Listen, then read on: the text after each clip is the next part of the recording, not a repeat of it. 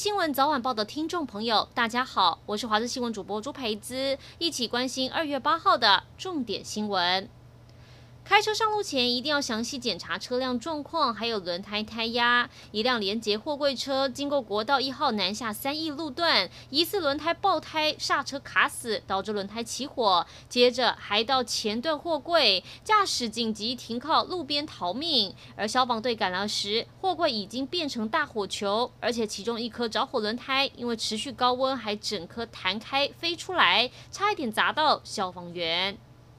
台南市北区一栋公教住宅大楼今天清晨发生火警，冒出大量浓烟，警铃声奏响，住户睡梦中惊醒，纷纷跑出来查看。消防人员获报后前往灭火，紧急疏散一百多名住户，还好没有人员受困受伤。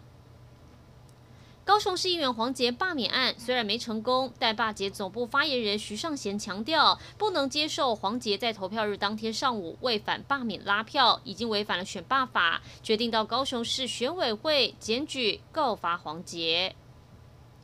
这周就是农历春节了，但受疫情影响，今年国人多留在台湾过年旅游，好多民众可能会选择自行开车，就要提醒您，国道可能会很塞。根据交通部观光局统计，年初一到初三，花东饭店订房率高达百分之七十七，因此交通部高工局也预估，春节期间东部交通南下时间是平日的五倍，年初三到初五北上时间会是平日的七倍，建议要前往东部的民众多搭大众运输工具，同时为了疏运大量车潮，春节期间苏花改路肩优先让客运通行，业者还有推票价优惠，由北花来回四百块或四人同行一人免费的方案，能够大大节省民众的荷包，还有交通时间。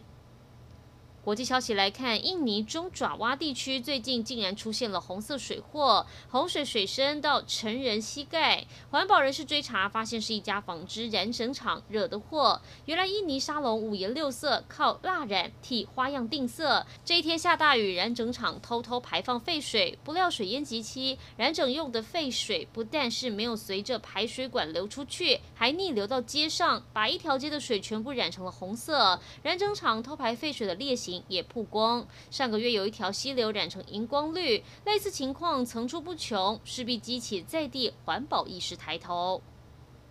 来来关心国内天气，今天东北季风稍微增强，桃园以北跟东部地区云量增加，降雨机会也提高。其中在北海岸跟宜兰地区降雨比较持续，有局部大雨发生几率。至于新竹以南地区都维持多云到晴。温度方面，低温落在十五到二十度，高温部分在北台湾会降到二十一到二十三度，其他地方仍然可以来到二十四到二十八度。中南部地区依旧要留意日夜温差大，并且适时的调整穿着。而另外，台南以北、东南部、恒春半岛沿海空旷地区跟各离岛会有八到十级强阵风，临近海域也会有比较大的风浪，海边活动务必注意安全。以上就是这一节新闻内容，感谢您的收听，我们再会。